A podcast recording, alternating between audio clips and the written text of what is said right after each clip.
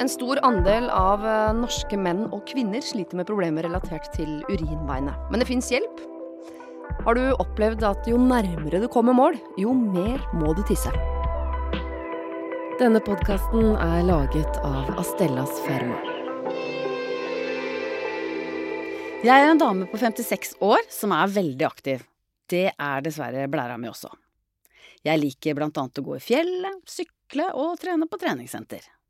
For noen år siden så ble jeg spurt om å være med i Holmenkollstafetten for et lag som mangla én løper. Det var venninna mi da som hadde skrytt av meg hvor god jeg var, for hun var med på det laget her, og jeg ble da satt opp på siste etappe. Jeg kjente jo da ikke noen av de andre på laget, bare hun venninna mi, så jeg var jo i utgangspunktet litt ukomfortabel. Men jeg tenkte her er det bare å levere, så jeg løp jo så fort jeg kunne, men merka litt før målgangen på Bislett stadion at dette holder jo ikke hele veien. Men ønsket om å dra inn den seieren for laget var så sterk at jeg tenkte fader heller, det får bare stå til. Og det gjorde det. Hele finalerunden rundt inne på Bislett, til heiarop og applaus. Han skulle vite hva de heiaropene og applausen var for, men det var nok eh, neppe det hun opplevde her, den kvinnen på 56 som jo da ikke klarer å holde seg hele veien inn. Og kanskje vanskelig å si noe om hvorfor hun ikke klarer det. Eh, vil du gjette? Det er vel en dame som uh, uh, sikkert var ekstremt opptatt av å prestere, og var ikke i stand til både å bruke beina fort og kontrollere blæra samtidig. Nei. Det behøver ikke å bety at hun har noe blærelidelse. Nei. Dette er Espen Kvann. Han er urolog ved Bærum sykehus. Mitt navn det er Siri, og i denne episoden så skal du få noen livsstilsråd. Men hun eh, hadde sikkert eh, drukket en del eh, væske den dagen, og hun hadde sikkert fått veldig full urinblære før hun endelig skulle løpe etappen sin. Så mm. man glemmer å gå på do, tenker jeg, og er ivrig etter å delta og prestere. Fordi eh, En ting som vi jo uh, skal snakke om i den serien, er jo eh, hva slags hjelp man kan få, ikke sant. Men det er jo en del ting man kan gjøre selv også, bare ved å, å ha en sunn livsstil. Og nå høres det ut som kvinne 56, meget aktiv her, ikke har noe dårlig livsstil, men er det allikevel noe hun kan gjøre med, med sin livsstil som gjør at hun kan unngå dette? Jeg tenker jo umiddelbart at hun sikkert har fått i seg litt mye væske den dagen, og et av livsstilsrådene er jo å være forsiktig med, med væskeinntaket. Ja, for det er jo I blader og sånn så får vi jo ofte det motsatte livsstilsrådet. Det er jo drikk så mye vann du overhodet klarer i løpet av en dag, er jo ofte Syns jeg jeg har lest i et ukeblad. Ja, det sier nesten alle pasientene mine, at ja, men det er jo så sunt å drikke. Jeg må drikke mye, for ja. jeg trenger kroppen min. Jeg skal skylde kroppen min. Men det er klart ikke, at uh, Nei, altså Du trenger nok ikke så mye væske som veldig mange drikker. Nei. Vi får i oss uh, væske både med det vi drikker, og også er det mye væske i frukt og grønnsaker. Så vi bør nok passe på at den totale væskemengden vi får i oss, ikke blir for stor. Og hva som er for mye, det er nok individuelt, da, etter hva man øh, selv uh, føler man trenger. Men rådet er vel å For mye er et veldig vagt begrep, men det, jeg skjønner at ikke man kan si akkurat hvor mye hvert enkelt menneske skal drikke, men Nei, Hvis du spiser en del frukt og grønnsaker, så er det kanskje en halv til en liter væske bare i det. Mm. Og hvis du da drikker en liter, halvannen eh, med væske, så er du oppe i to og en halv liter allerede, og det er rikelig. Ja. Og da vil du sannsynligvis ikke føle deg tørst hvis du har fått i deg så mye. Okay. Men vi ser jo veldig ofte at eh, man går rundt med vannflaske i handa eller i veska, og veldig mange drikker. Kanskje like mye for å holde sulten unna som å forebygge at man blir tørst. Mm. Og det å da begrense væskeinntaket, det er eh, absolutt et bra råd hvis man sliter med å tisse ofte. Ja. Er det andre ting man kan gjøre mer eller mindre av? Ja, når du plages med at du tisser ofte, så må du passe på at du fyller blæra di godt opp før du går på toalettet.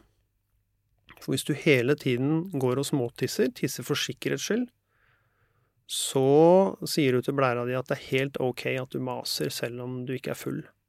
Mm.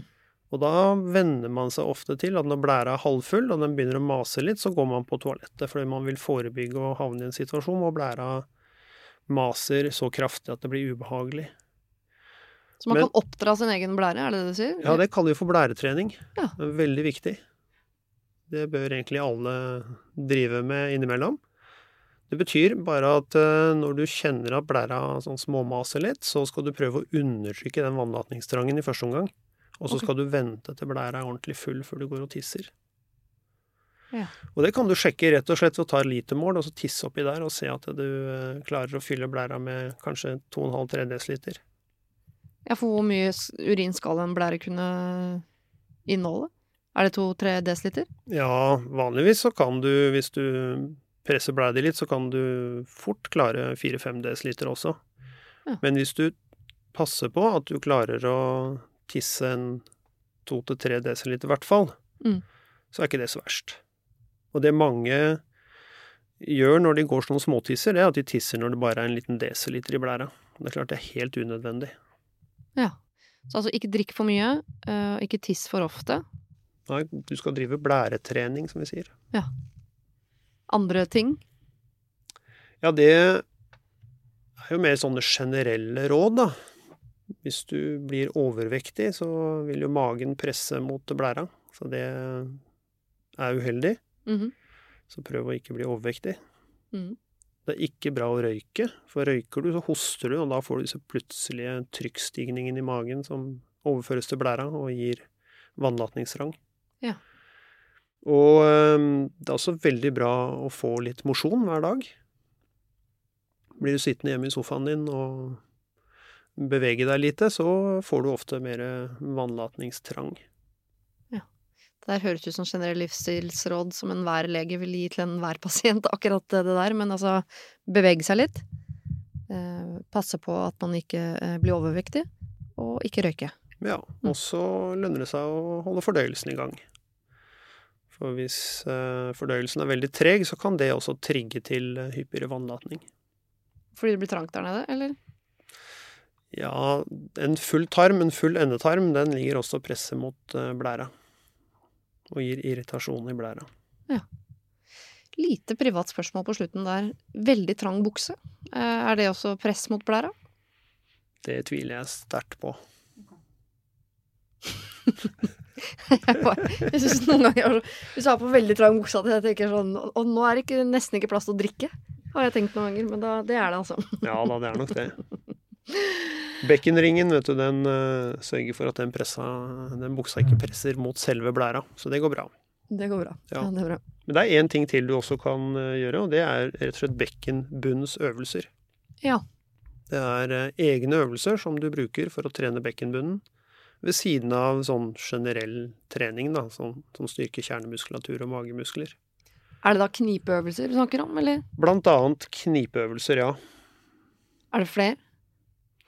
Du eh, vil kunne få eh, en lang rekke med bekkenbunnsøvelser hvis du går til en fysioterapeut. Ja. Så tren generelt, og tren bekkenet spesielt. Mm. Ja. Det kan du gjøre hvis du sliter med, med hyppig vannlatning og stadig trang.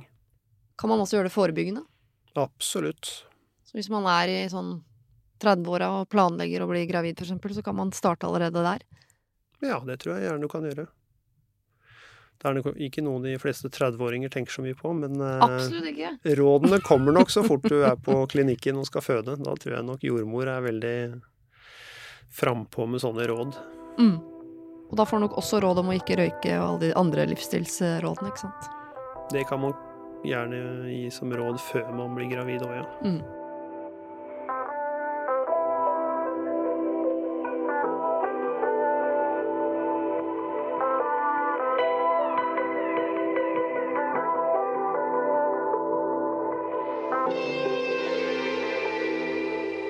Produsert av Klinge.